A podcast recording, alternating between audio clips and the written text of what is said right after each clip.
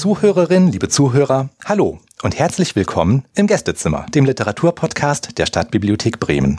Mein Name ist Martin Renz und heute bei mir zu Gast ist Dr. Thomas Roth Berghofer. Er ist ein Teil des Autorenduos Alex Thomas. Ähm, zusammen mit seiner Frau verbirgt er sich hinter diesem Pseudonym. Herr Roth Berghofer, hallo und herzlich willkommen. Hallo, danke für die Einladung. Gerne, gerne. Ich freue mich auf das Gespräch und auf den Text, den Sie uns heute präsentieren wollen. Ähm, üblich ist es in diesem Podcast allerdings, damit unsere Zuhörerinnen und Zuhörer so ein bisschen ein Bild vor Augen haben, mit wem sie es denn hier zu tun haben, dass ich Ihnen jetzt zehn Fragen stelle, um Sie ein bisschen vorzustellen. Sind Sie bereit dafür? Bin gespannt. Prima. Kaffee oder Tee? Tee. Ist das Glas halb leer oder halb voll? Halb voll. Lerche oder Nachtigall? Die Lerche. Thriller oder Liebe? Liebe. Ach, als Thriller-Autor? Als Thriller-Autor. Ja, das ist eine Überraschung. Meine Frau ist mehr dafür zuständig, die Thriller-Aspekte und die Toten beizusteuern. Okay, das ist eine Aufgabenteilung. Schön, freut mich. Ähm, Faust oder Mephisto? Faust. Bleistift oder Schreibmaschine? Der Stift. Ein elektronischer Stift. Kein Bleistift mehr, sondern ein elektronischer Stift auf dem Tablet-Rechner, mit dem ich zum Beispiel meine Szenen vorskizziere mhm. und dann abtippe. Okay. Spontan oder mit Plan? Meist mit Plan. So klang das eben auch, ehrlich gesagt, mit dem Stift. Leipzig oder Frankfurt? Leipzig. Ich war ja dort einmal eingeladen, auch zum, zu einer Lesung und zu einem, zu einer Panel-Diskussion. Und die Nähe zu den, den Lesern ist dort viel mehr gegeben. Ich meine, die ganze Leipziger Buchmesse ist darauf ausgerichtet, mit den Lesern in Kontakt zu kommen, während ähm, Frankfurt eine Verkaufsmesse ist. Dort trifft man die Agenten, die Verlage, aber auch wenn dort Events sind für die Leser, ist das einfach eine andere Ausrichtung. Mhm. Okay. Leipzig. Werder oder Bayern? Werder. was, Bayern soll, was soll man in Bremen auch sonst sagen? okay. Wenn ich gerade keinen Podcast aufnehme, dann schreibe ich. Ja. Ja. Das ist, das ist mein Leben zurzeit. Okay, schön. Das waren auch meine zehn Fragen. Ähm, welchen Text präsentieren Sie uns heute? Ähm, ich habe den dritten Teil unserer Polar-Tennant-Reihe mitgebracht und äh, möchte ein paar Worte erst noch zum Universum äh, erzählen. Ja, bitte, ich bin gespannt. In unserem Universum ist die, die ISA, die International Security Agency, ähm, eine ländergreifende Polizeibehörde, die unerklärliche und besonders brutale Verbrechen aufklärt. Ein weltweites FBI, wenn man so will. Paula Tent ist eine der ISA-Agenten. Sie treibt ihr Gerechtigkeitssinn an. Sie will gegen den Abschaum der Menschheit vorgehen. Bei der Mörderjagd hilft ihr der Instinkt, der sie ihre Kindheit hat überleben lassen.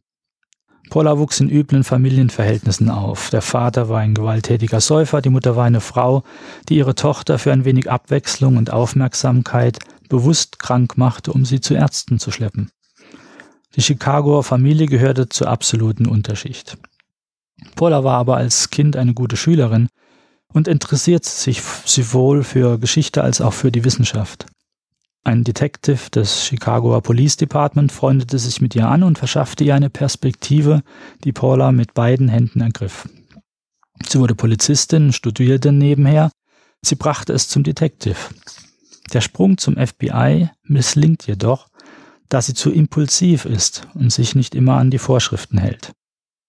Für Vizedirektor Robert Bernstein ist diese Flexibilität allerdings ein guter Grund, sie für die ISA zu rekrutieren. Robert Bernstein ist der stellvertretende ISA-Director und damit der zweitmächtigste Mann der International Security Agency. Er gilt als erfahrener und unerschütterlicher Idealist im Kampf gegen das internationale Verbrechen. Seine Mitarbeiter respektieren, etliche fürchten ihn, wenn sie auch nicht genau sagen können, weshalb. Bernstein verachtet Halbherzigkeit, denn er betrachtet jeden Fall als persönliche Herausforderung. Seine Agenten müssen jederzeit alles geben. Bernstein ist Psychologe und Kriminalist und begann seine Karriere beim FBI. Dort zählte er schon bald aufgrund seiner überragenden Beobachtungs- und Kombinationsgabe zu den besten Ermittlern, wenn es um mysteriöse Verbrechen und Morde ging. Als er bei der ISA anfing, eilte ihm der Ruf voraus, dem unheimlichen Mirror-Mörder auf den Fersen gewesen zu sein, der seinen Opfern nicht nur im sprichwörtlichen Sinne den Spiegel vorhielt. Ein Autounfall verhinderte im letzten Moment die Verhaftung des sadistischen und äußerst gewieften Mörders. Die Mirror-Serienmorde gehören inzwischen zu den Fallstudien der FBI und ISA-Akademie. Paula hat den Stoff mit besonderer Faszination verfolgt Ihre Fragen und ihre Fähigkeit, sich in mörderische Gehirne hineinzuversetzen, fällt Bernstein auf. Drei Romane sind bisher erschienen. Die Tränen der Kinder, das Labyrinth des Blutes und so finster der Zorn, aus dem ich gleich ein Kapitel vorlesen werde. Die Tränen der Kinder ist Paulas erster Fall. Bernstein schickt sie nach Italien zu einem gerade entdeckten Massengrab im Sacro Bosco, einem heiligen Wald nördlich von Rom.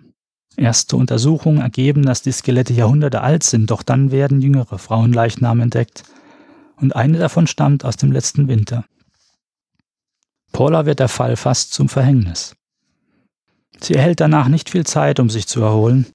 In das Labyrinth des Blutes muss Paula nach London. Ein Serienkiller namens Ghost hinterließ auf dem Kontinent eine blutige Spur. Er signierte jeden Tatort mit einem Alpha und einem Omega. Seine Beute sind Kindermörder. Zwölfmal hat der Ghost bereits zugeschlagen. Nach zermürbender Entwickl Ermittlungsarbeit entdeckte Paula schließlich ein verräterisches Muster und kommt dem Killer ganz nah. Doch der ist bestens über Paulas Schwachpunkte informiert. Er will mit ihr gar einen Pakt schließen. In So finster der Zorn, im dritten und derzeit letzten Teil der Reihe, geht das Duell mit dem Ghost in die entscheidende Runde. Es ist Paulas persönlichster Fall. Erneut tauchen die Symbole für Alpha und Omega auf, diesmal auf den Seiten einer Münze, die im stillgelegten Bereich einer Klinik gefunden werden, bei drei bei lebendigem Leib autopsierten Männern. Zunächst für die Spur in den Londoner Untergrund, wo es für Mensch und Tier um Leben und Tod geht. Doch als die Gerichtsmedizin ein ungewöhnliches Implantat im Gehirn eines der Toten entdeckt, schaltet sich Bernstein mit seinem legendären Gespür für das Böse in die Ermittlungen ein. Das ist also der Hintergrund. Das ist ein spannendes Universum mhm. auf für Paul Attent. Nun möchte ich aus So finster der Zorn eine Szene lesen. Paul Attent und ihr Chef Robert Bernstein kommen beim Haus des Zeugen Connor O'Sullivan an. Bernstein betätigte den Türklopfer. Als keine Reaktion kam, wiederholte er das Klopfen. Dieses Mal vernahm Paula ein Geräusch im Innern. Irgendwo weiter hinten im Haus. Ein Quietschen und Knarzen, als würde man einen Riegel vor eine Tür schieben. Dann kamen gemächliche Schritte näher. O'Sullivan hatte es nicht eilig. Die Haustür wurde geöffnet. Paula erkannte das Gesicht von der Fotografie, die Turners Bericht beigelegen hatte. Der Hausmeister hatte etwas von einem wohlgenährten Hamster, der sich gerade ein paar Nüsse in die Pausbacken gestopft hatte. Er war etwas größer als der Durchschnitt, übergewichtig, aber nicht fett, und da er noch keine Zeit gehabt hatte, sich umzuziehen, trug er noch einen schwarzgrauen Arbeitsoverall mit Hosen und Jackentaschen, an dem allerdings nicht ein einziger Krümel Dreck haftete.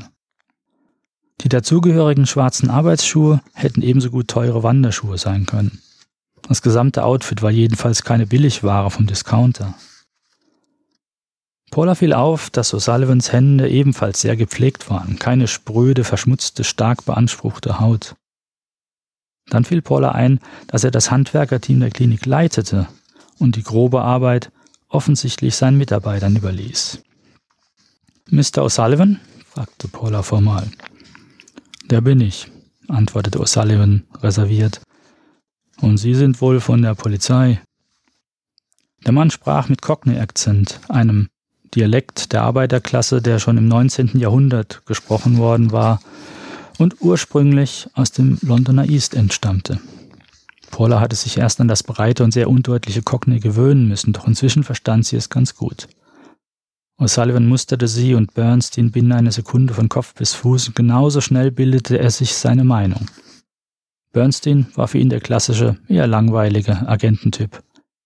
Aber Paulas unkonventionelle Arbeitskleidung faszinierte ihn, und so steckte er sie als junge Ermittlerin undercover in die Drogenszene.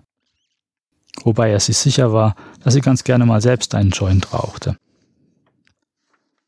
Paula wies sich und Bernstein als Sonderermittler aus. Wir hätten noch ein paar Fragen, Mr. O'Sullivan. Soll ich mit aufs Revier kommen? Das ist nicht nötig. Am besten wir besprechen die Angelegenheit drin. O'Sullivan machte alles andere als einen begeisterten Eindruck. Wäre er tatsächlich lieber mit zum Revier gefahren? Na schön, kommen Sie rein. Aber fallen Sie mir nicht über mein Werkzeug, die Bretter oder den Farbeimer. Ich will heute noch im Haus renovieren. Farbeimer. Poller nahm keinen Farbgeruch oder ähnliches wahr. Offenbar hatte er noch nicht mit den Malerarbeiten begonnen. Das Hausinnere wirkte trotz des im Flur gelagerten Arbeitsmaterials nicht so heruntergekommen, wie die Hausfassade vermuten ließ. Der Flur war zwar düster und es roch entfernt nach Feuchtigkeit und Moder, aber ansonsten war alles ordentlich. Selbst der alte abgewetzte Läufer mit dem orientalischen Muster wurde wohl regelmäßig abgesaugt. Als Paula den Wohnraum betrat, erlebte sie eine Überraschung. Das Mobiliar war modern und hochwertig und strahlte Behaglichkeit aus.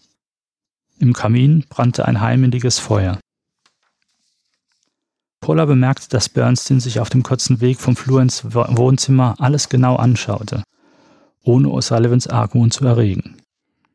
Die schmale, steile Treppe auf der linken Seite, die zu den oberen Räumlichkeiten führte, begutachtete er ebenso wie den Hinterausgang, der in den Garten oder auf einen Hof führte und dessen Tür sie vorhin vermutlich hatte quietschen hören. Von außen hat es nicht den Eindruck gemacht, als ob dieses Haus über einen Keller oder eine Kellerwohnung verfügte. Der geschlossene Werkzeugkoffer stand mit dem Farbeimer an der Wand vor der Treppe. Eine große Sporttasche daneben schien aus allen Nähten zu platzen. Kein sonstiges Malerzubehör war zu sehen. Setzen Sie sich. Wollen Sie vielleicht einen Tee oder ein Glas Wasser? Danke, nein. Paula nahm auf der Zweiercouch Platz und Bernstein schloss sich ihr an. Dann schießen Sie mal los, meinte der Hausmeister, auch wenn ich diesem Inspektor schon alles gesagt habe. Wie wir im Bericht lasen, haben sie die Leichen morgens um 5.30 Uhr entdeckt. O'Sullivan nickte.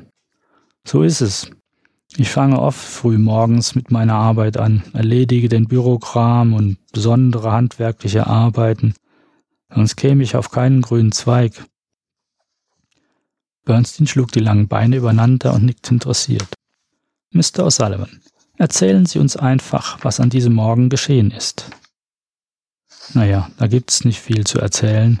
Ich wollte eine Klempnerarbeit in der Damentoilette vom Verwaltungstrakt erledigen, die lange überfällig war. Alles in allem hätte ich dafür gut eineinhalb Stunden gebraucht und daher die Toilette während des normalen Be Bürobetriebs sperren müssen. Also beschloss ich, die Arbeit vorzuverlegen, hab meinen Wagen vor der alten Leichenhalle geparkt und machte mich auf den Weg zum Gerätekeller. Und dann fiel mir auf, dass die Eingangstür offen stand. Paula verkniff es sich, auf O'Sullivans gepflegte Hände und seine blitzsaubere Arbeitskleidung zu schauen. Dieser Kerl war kein Mann, der die Drecksarbeit erledigte. Darin ähnelte er zu sehr Paulas Vater, der sich nie die Hände schmutzig gemacht und immer jemanden dafür gefunden hatte. Allen voran Paulas Mutter. Nein, O'Sullivan hätte die Klempnerarbeit ganz sicher seinen Arbeiten, Arbeitern überlassen. Paula fragte sich, ob er überhaupt vorhatte, sich die Hände im eigenen Haus schmutzig zu machen. Die neue Wohnzimmereinrichtung deutete darauf hin, dass ihm mehr Geld als nur aus seinem Hausmeistereinkommen zur Verfügung stand. Erzählen Sie weiter, ermutigte Bernstein ihn. Nun ja, ich ging die Treppe runter. Einen Moment bitte, Mr. O'Sullivan, unterbrach Paula. War das Licht ein oder ausgeschaltet? Hm, es brennt, brannte Licht im Gang, sonst hätte ich die offene Tür wahrscheinlich gar nicht bemerkt.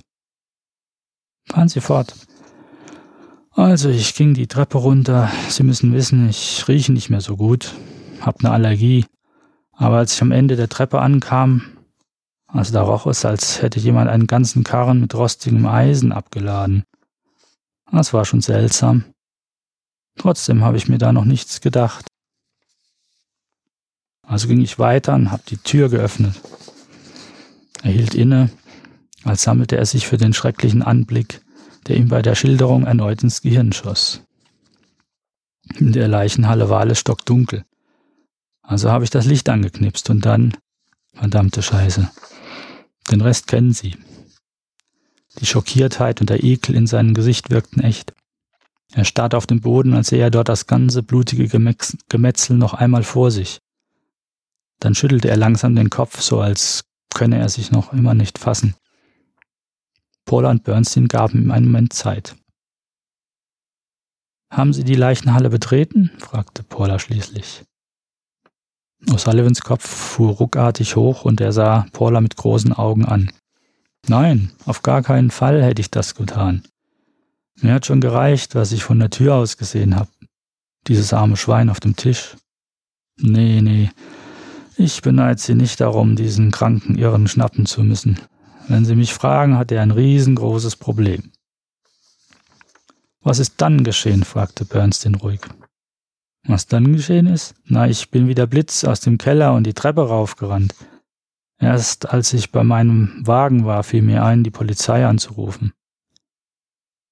Sie haben bis zum Eintreffen der Polizei vor dem Gebäude gewartet, bezog Paula sich auf Turners Bericht, und Sie haben sonst niemanden über den Vorfall informiert.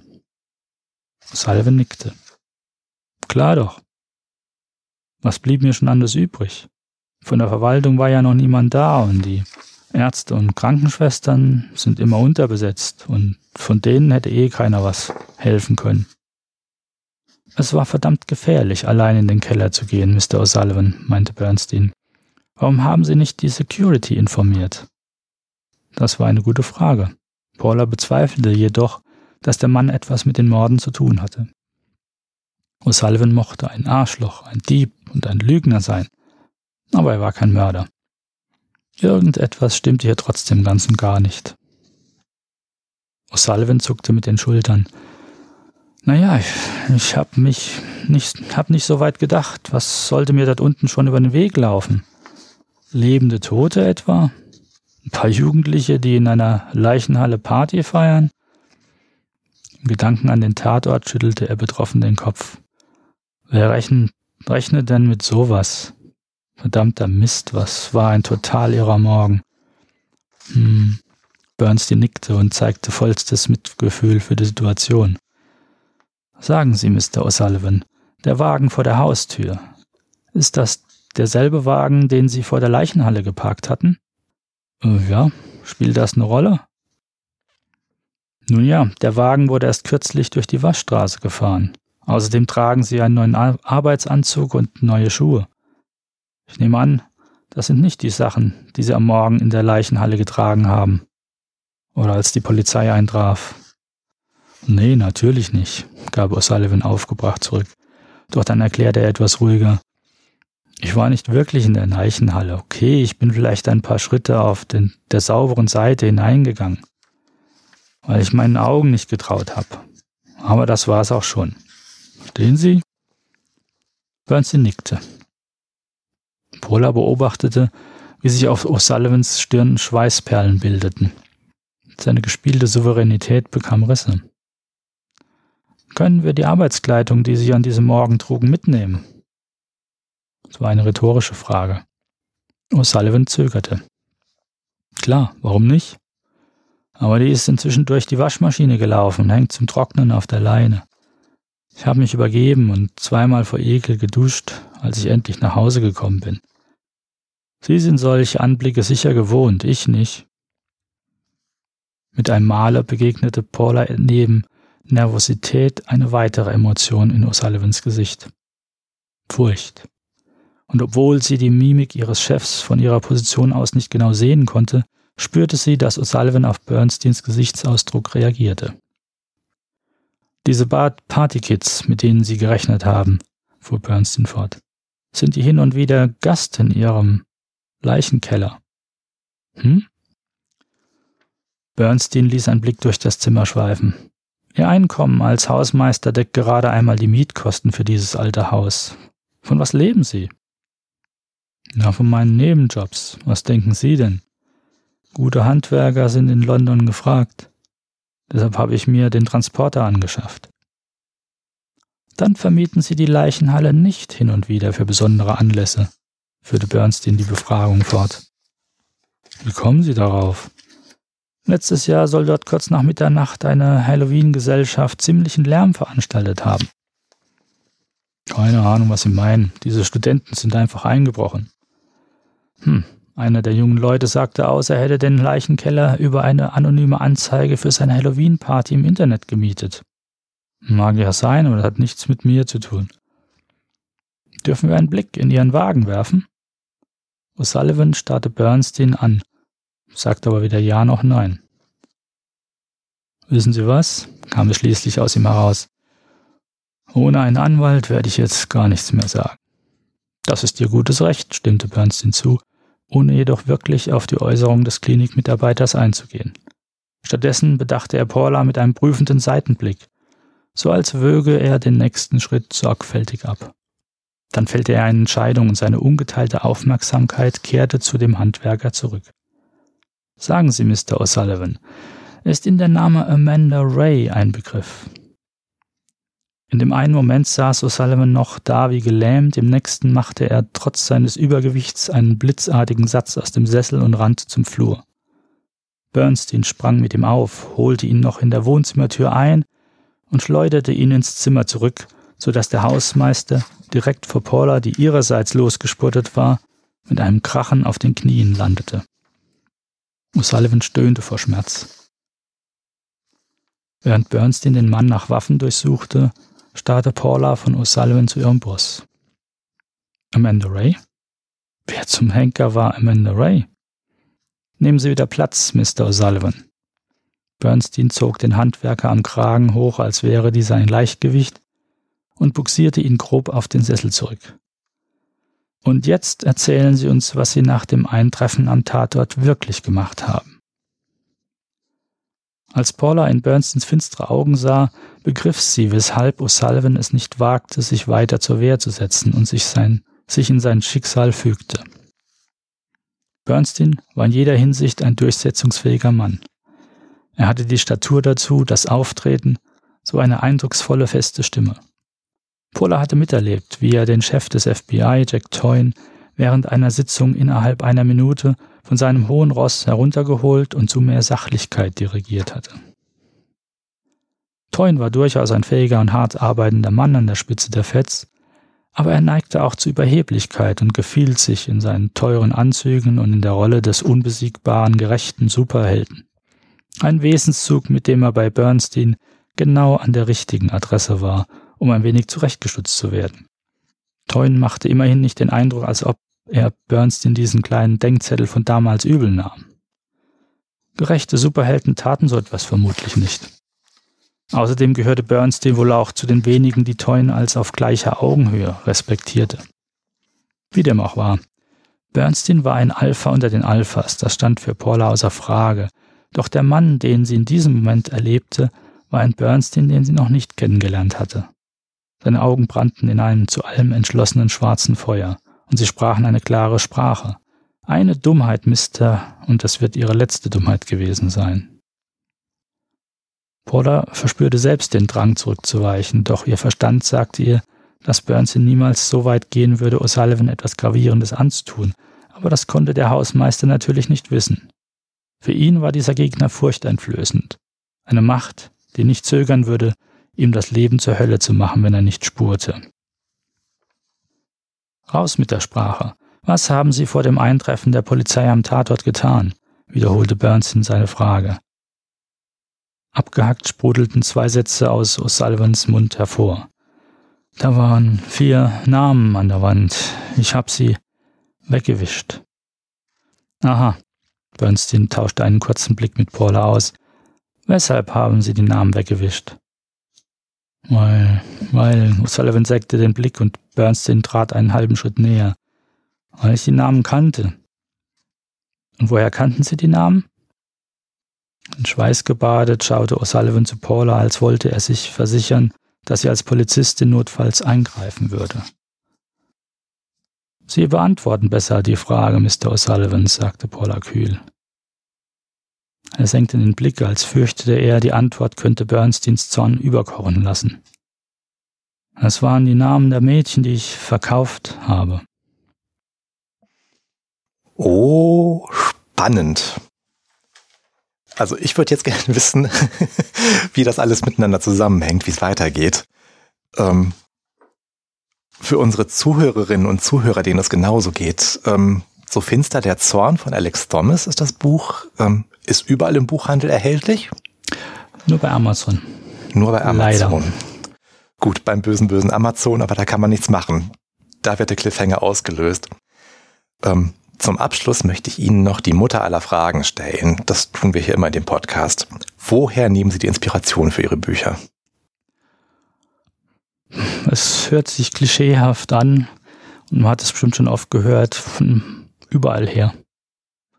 Von Nachrichten im Fernsehen genauso wie von Zeitungsartikeln, ähm, von guten Geschichten, die man in der Kindheit auch schon gelesen hat und gerne wieder in die Hand nimmt. Die großen Geschichten sind immer gleich strukturiert. Aber die Personen sind ja das, was die Geschichten dann ausmachen. Wie verhält diese Person sich in der mhm. Situation an die andere? Und äh, da kann ein Spaziergang genauso helfen, wie halt eine intensive Recherche nach, nach neuen Themen. Mhm.